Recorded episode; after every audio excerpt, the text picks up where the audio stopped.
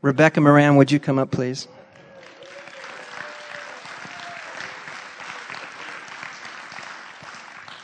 Now, I do want to say something just for anyone who's not familiar with our houses. We truly believe there is no glass ceiling when it comes to women teaching, preaching, sharing Jesus. None at all. And uh, Rebecca is obviously, like many ladies in here, quite qualified to teach and to share. And I so appreciate her heart. But with that, we would love to pray for her. So, could I have the elders come up here for a moment? Uh, Teresa, Greg, Linda's coming. Come on up.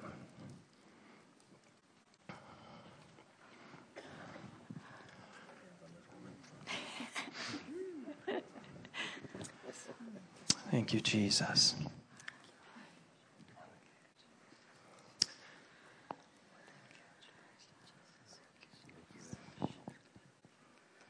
Thank you, Lord. Thank you, Father.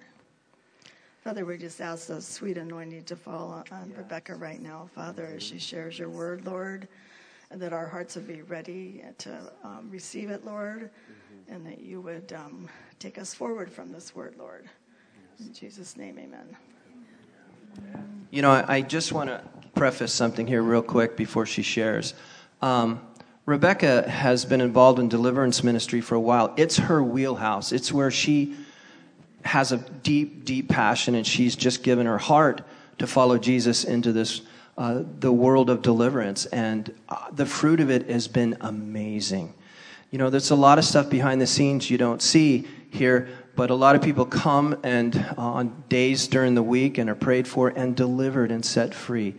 And it's amazing to see the fruit that has come out of this young lady's ministry. So give her your heart and uh, your ear, and uh, let's just leave here changed more into the image of Jesus. Amen. Thank you. Okay, so who has seen this movie.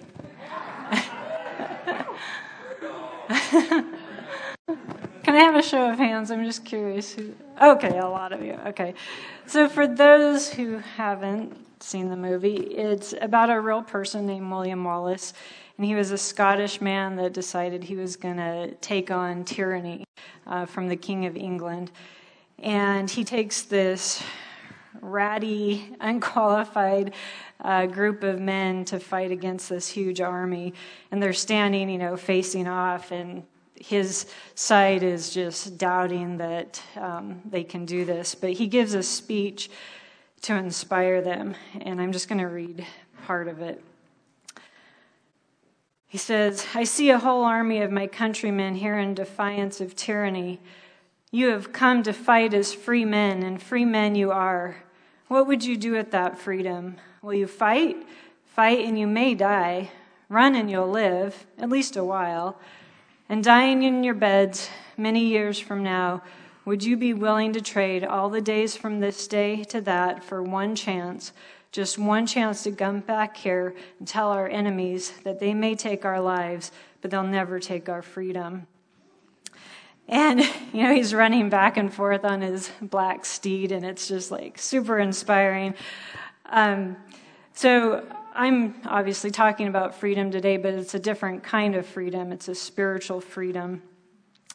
And so I, I, just hope that I can inspire you to fight for your freedom or the freedom of your friends and your family. So, freedom can be defined as to be released from bondage, to be liberated, or unshackled. And we've all heard the phrase, I mean, Max just said it freedom isn't free. And it tends to be in the context of our freedoms in America because of those who have fought for those freedoms. But the same is true in Christianity. Matthew 16, 24 through 25 says, Then Jesus said to his disciples, Whoever wants to be my disciple must deny themselves, take up their cross, and follow me.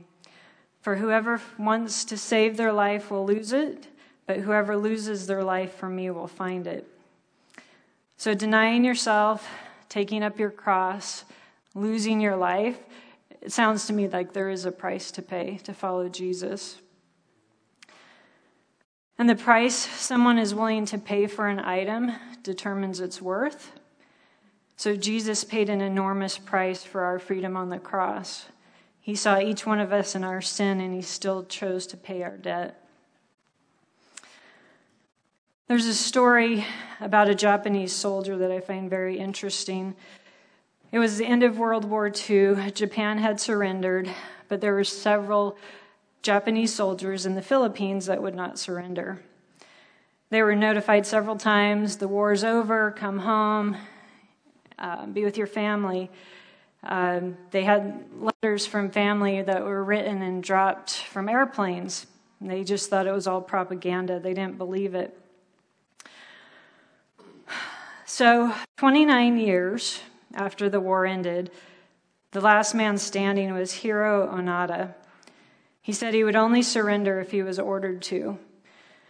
So his former commander traveled all the way from Japan to formally relieve him from duty by order of the emperor in 1974. He's handing over his weapon there. When we're born again, we absolutely have victory in Christ, but there's going to be areas in our lives that the enemy is going to fight to keep control over. When you commit your life to Christ, your spirit is born again, you are a new creation, but your soul may be full of old habits. It could be addictions, anger, lust, bitterness, pride, unforgiveness.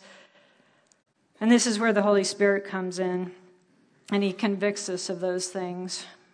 We start to clean house, but it's up to us what we're throwing out. John 16, 8 says, And when he, talking of the Holy Spirit, comes, he will convict the world in regard to sin and righteousness and judgment. So, for many years, I called myself a Christian. I thought that going to church, check. Uh, reading my Bible, check. Um, that was my ticket to heaven. But I lived like the world lived. There was no fruit in my life, no evidence that I was actually a follower of Christ. So at 20 years old, I found myself divorced, depressed, very lost.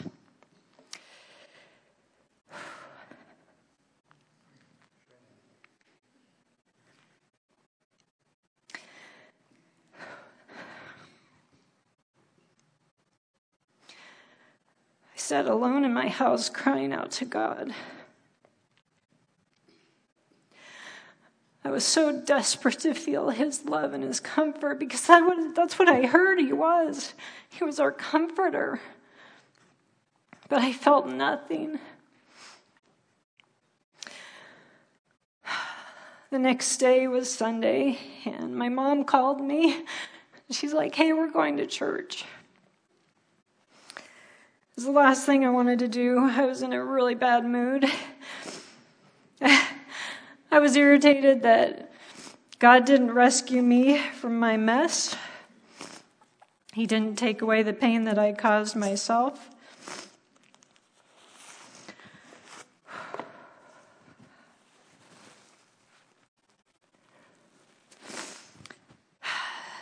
So during worship, the pastor told everyone, lift their hands and praise God. It was the last thing I wanted to do. But I did the half lift, you know, the half lift. uh, all of a sudden, my hands were pulled into the air and they started waving around. I was in absolute shock. I had no idea what was happening to me. Worship was over. The pastor started his sermon. And then he stopped, got off the stage, walked down to where I was sitting. He said, God will never leave you or forsake you. This guy didn't know me. He didn't know what was going on in my life, but God did. At that moment, I was wrecked. That encounter changed my life forever. I realized that God was there for me. He wanted a relationship with me, and I had to follow Him. I did find out, though, soon after that turning from my sin would be a difficult and painful journey. And that's when my spiritual battle began. Maybe you're experiencing a spiritual battle. Maybe you feel oppressed, a heaviness, depression. Maybe you feel like there's a wall between you and God. It could be that you can't get victory in an area of your life. Something that has crept into the church is pornography. 77% of Christian men say they look at pornography once a month, 36% view it daily. And this is not just a guy problem. The shame that comes with a pornography addiction keeps people in bondage. And there are many ways to get help. You do not have to fight this alone. There's some really good websites out there that, that can help you, but confession is a great first step to breaking that addiction. The enemy is working overtime to get our kids. Teen Vogue now has articles on witchcraft. This is a magazine geared towards 12 to 17 year olds. They have articles from actual witches teaching teens how to cast spells with their own blood and how to use tarot cards. And I'm telling you this because there's a, a, a war out there. Disney came out with a cartoon called The Owl House. The main character is a bisexual teen who's practicing to become a witch. She has a pet that she calls the King of Demons. He's not hiding anymore, it's out there. Thankfully, the series was canceled, but I'm just wondering how many people that went through, and they're all like, yeah, good idea, right? Ephesians 6:12 says for our struggle is not against flesh and blood but against the rulers, authorities and powers of this dark world, against the spiritual forces of evil in the heavenly realms. 1 Peter 5 8 says, Be alert and of sober mind. Your enemy, the devil, prowls around like a roaring lion looking for someone to devour. If you were to enlist in the army, you would be given weapons and taught how to use them. God also gives us weapons to fight our battles.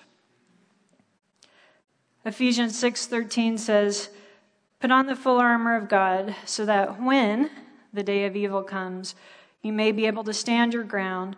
And after you've done everything to stand, stand firm then with the belt of truth buckled around your waist, with the breastplate of righteousness in place, and with your feet fitted with the readiness that comes from the gospel of peace.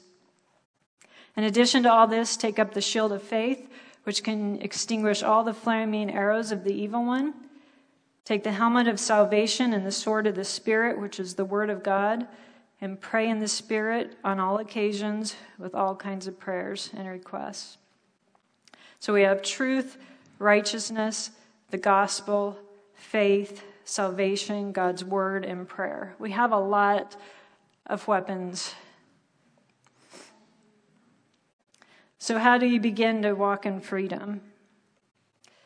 Well, the first step is you need to be born again. Again, that's not checking the boxes. It's, it's more than coming forward and giving your life to the Lord and leaving. It's a change. You are a new creation. When you fully give your life to the Lord and you live in obedience to Him, there's a radical change. You should look completely different to your friends, to your family. John 3 3 says, Jesus replied, Very truly, I tell you, no one can see the kingdom of God unless they are born again. 2 Corinthians 5:17 says, "Therefore if anyone is in Christ, the new creation has come, the old is gone, the new is here." So everyone at some point in their life will ask, why was I created? What's my purpose? And little kids ask this question. So I believe that God just puts that into our soul, into our mind, that He wants us to find that purpose. Well, have you ever told God that I never I don't want to live for myself anymore? I want to live for you. My life is yours. It's a commitment that I would challenge you to make, but only if you're ready to do whatever He asks. Total obedience. I did that a few years ago, and my life has never been the same. And God tested me.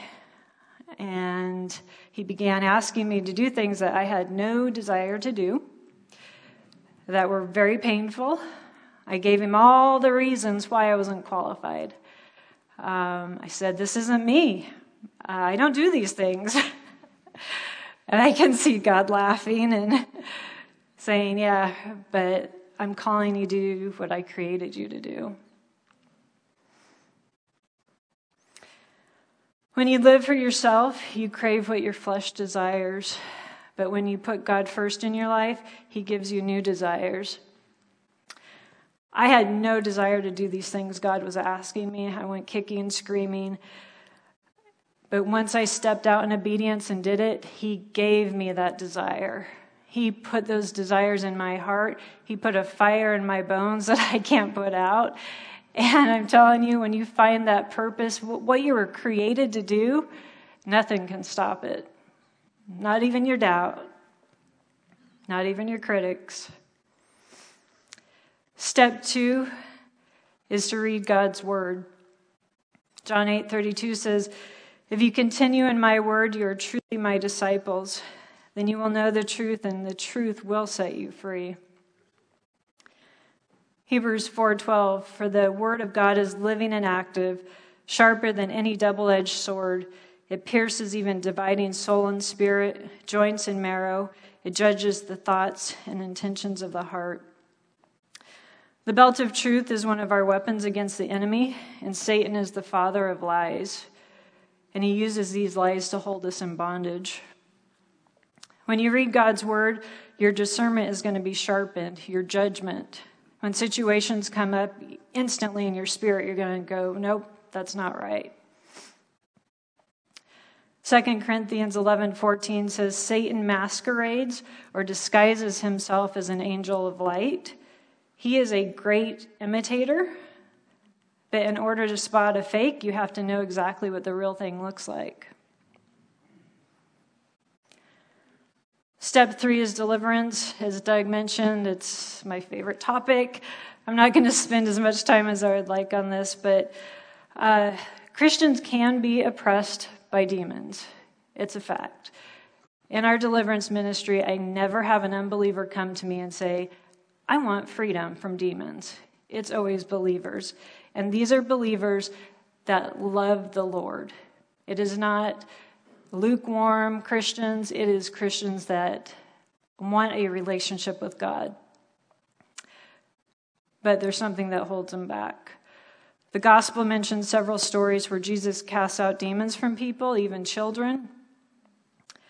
Uh, our ministry here at the Vineyard, we have seen extremely tormented people come in I have seen someone come in with a spirit of death on them, gray.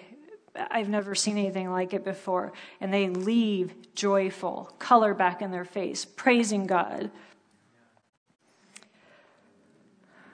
It is amazing to see the transformation that takes place when lies are replaced with truth and curses are broken off of people.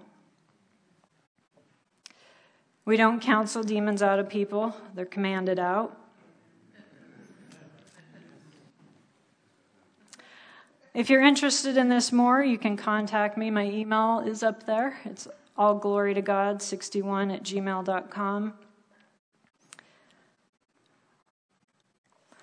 Step four is forgiveness, and this is one that I'm going to talk about quite a bit because Jesus takes it very seriously. Um, we always know, like, oh, I'm forgiven, right? I'm forgiven. But we have to also forgive. Matthew 6:15 says, "But if you do not forgive others their sins, your Father will not forgive your sins."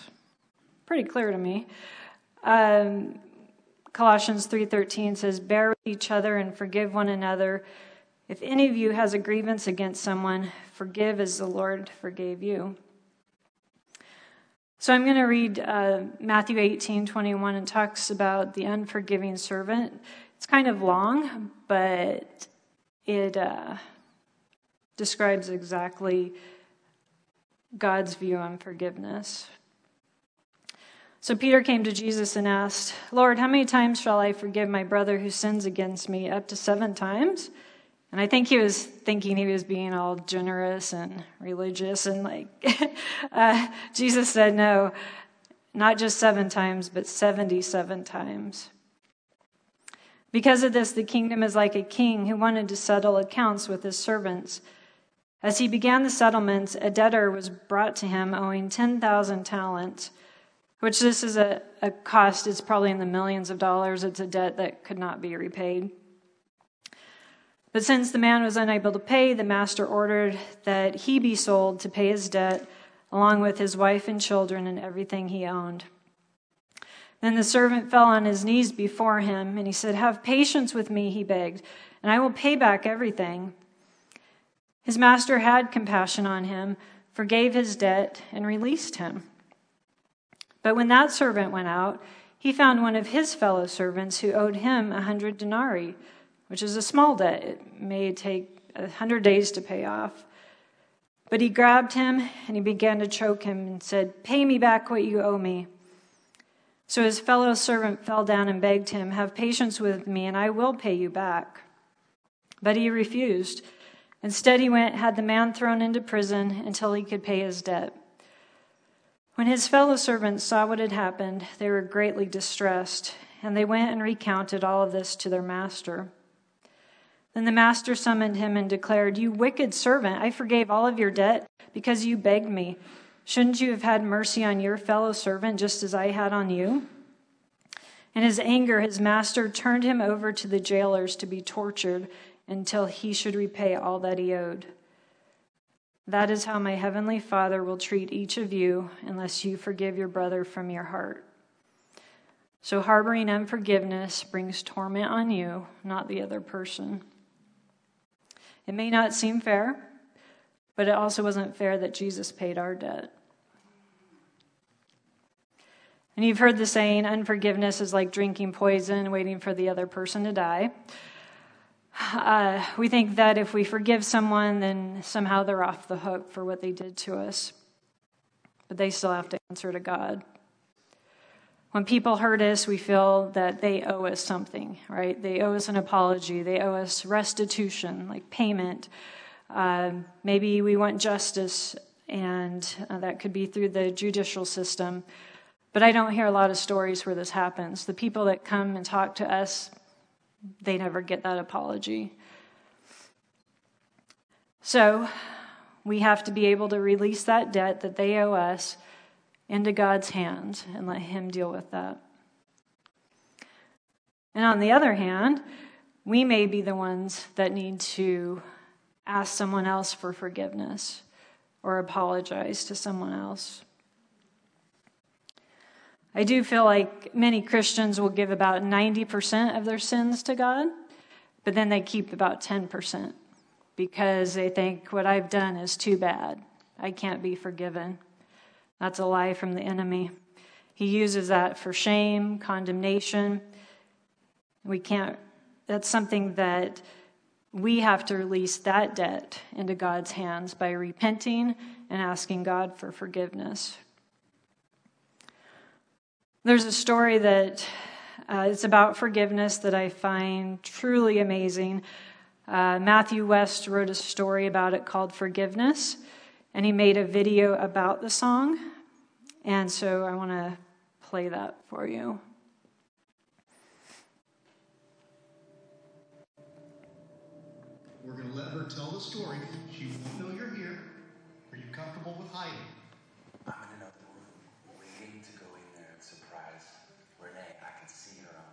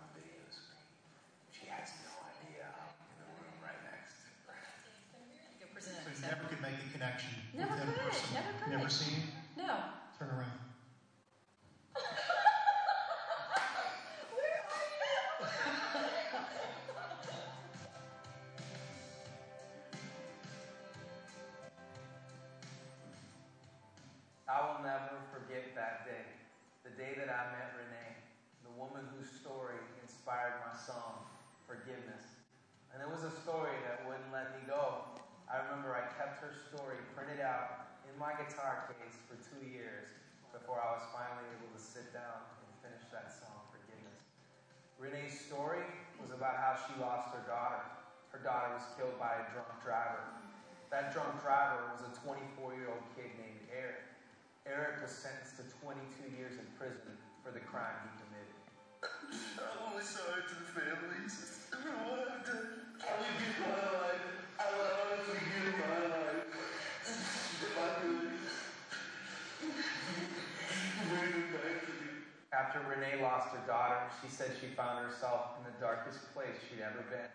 This guy Eric was behind bars, but she said she felt like a prisoner. Why? Because she had all this bitterness and hatred built up towards that young man who stole a life her daughter. Slowly but surely, God began to work, and He brought Renee out of that dark place. I knew that was my moment because he was sitting right there. That I had to, to look him in the eyes and I had to say, I forgive you. At that moment, it was like the healing began. Today, a mother who lost her daughter eight years ago to a drunk driver and the man behind the wheel of that vehicle joined together to speak to local students. when they give me a hug and, and they share their stories with me, it just lets me know that they can relate to me and that they understand that you don't have to be a bad person, you just have to make a bad choice. Now, here's where the story comes full circle. We went on tour this fall with the Into the Light tour. We played Forgiveness every night, and Renee was a special guest at many of the shows. She shared her story with the audience in person. We did four shows in Florida, the state where Eric is currently in prison. And I was blown away when the Department of Corrections agreed to allow Eric to attend all four of those concerts. Tell you what, if you ever wondered what forgiveness looks like, what redemption looks like, what a miracle looks like, what healing looks like, what victory looks like, what freedom looks like, I can think of no better picture than what you're seeing. Renee and 11 of her family members each took turns standing before a judge and speaking on Eric's behalf. They asked the judge to cut his sentence in half so that he could start a second chance at life. The judge had never made this decision before, but after hearing Renee and everyone speak on his behalf, he agreed to cut Eric's sentence in half. And before the end of 2012, Eric will be a free man in more ways than one. Forgiveness, it changed it all around. It, it let an inmate out. And as the song said, it set a prisoner free. And I might only be free for tonight, and I might have to go back to a prison, but I've been one of the most free prisoners in the world. I hope this song, Forgiveness, and the powerful story that inspired it has challenged you, maybe even forced you to ask yourself some, some questions. And when you think about it, there's some pretty life defining questions, and they all revolve around that one word forgiveness. Have I understood that I'm broken, I'm flawed, I'm imperfect, that I'm a prisoner, and that I need to embrace the forgiveness God offers to me? Do I really get it? Have I let it wash over me? That God sent his only son to die on a cross for me so that I don't have to wear the weight of all my sin and all my shame. See, we all have that opportunity to experience the freedom that Eric has, to experience the joy and the victory and the healing that Renee has. We can be prisoners set free, and all we have to do is say, Yes, God, I need you. I need your forgiveness in my life, and I accept it right here and right now.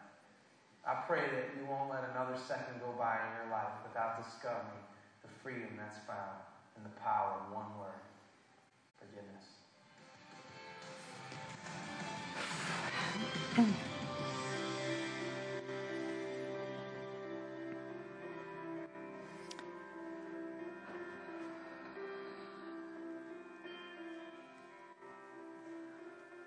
It's a pretty powerful story. Uh, so, just as that mother stood before a judge and asked him to reduce the sentence, Jesus stood before the judge and said, I'll take all of their debt, release them.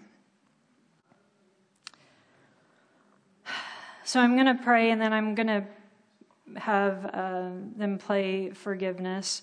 the song. But if there is somebody that you need to forgive, this is a perfect time to do that. If God's like pulling on your heart, going, Come on, I've asked you for years, it's time to let it go. This is it. If you want to dedicate your life to the Lord, this is a great time for that, or rededicate your life. If you want someone to pray with you for your freedom, uh, we can do that today, but we can also set up a time for when we can do that one on one. So I'm going to pray and then we'll listen to the song. Lord, your will is not for any of us to live in bondage, shackled, chained by the enemy. Your will is for freedom.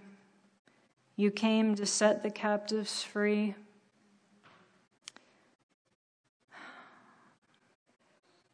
Lord, I ask that no one leaves this place shackled, that every heart that has been broken, that you would bind it up, you would heal the hearts, Lord. Don't let anyone leave this place depressed, believing lies of the enemy.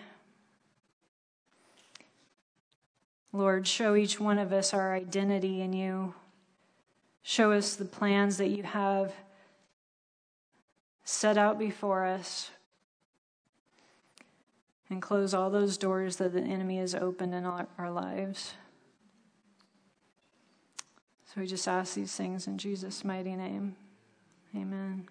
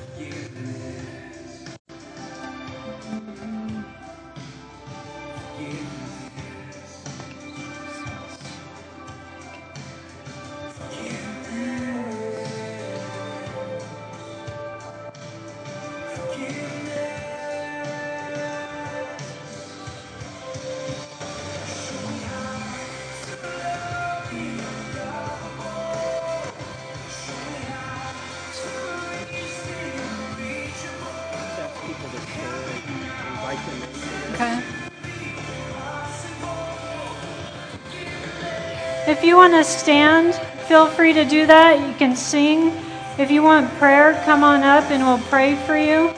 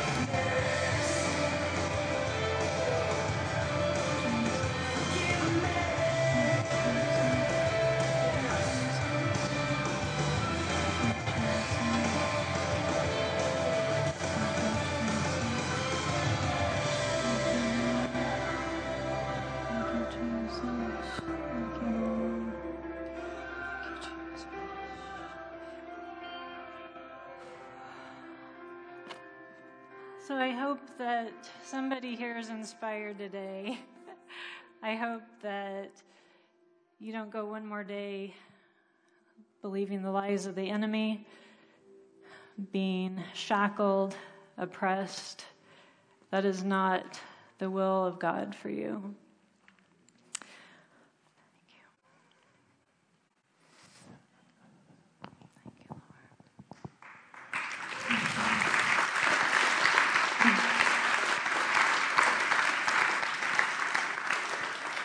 We, we just want to extend this. You know, um, don't take off yet. There's, that was excellent, Rebecca. Excellent.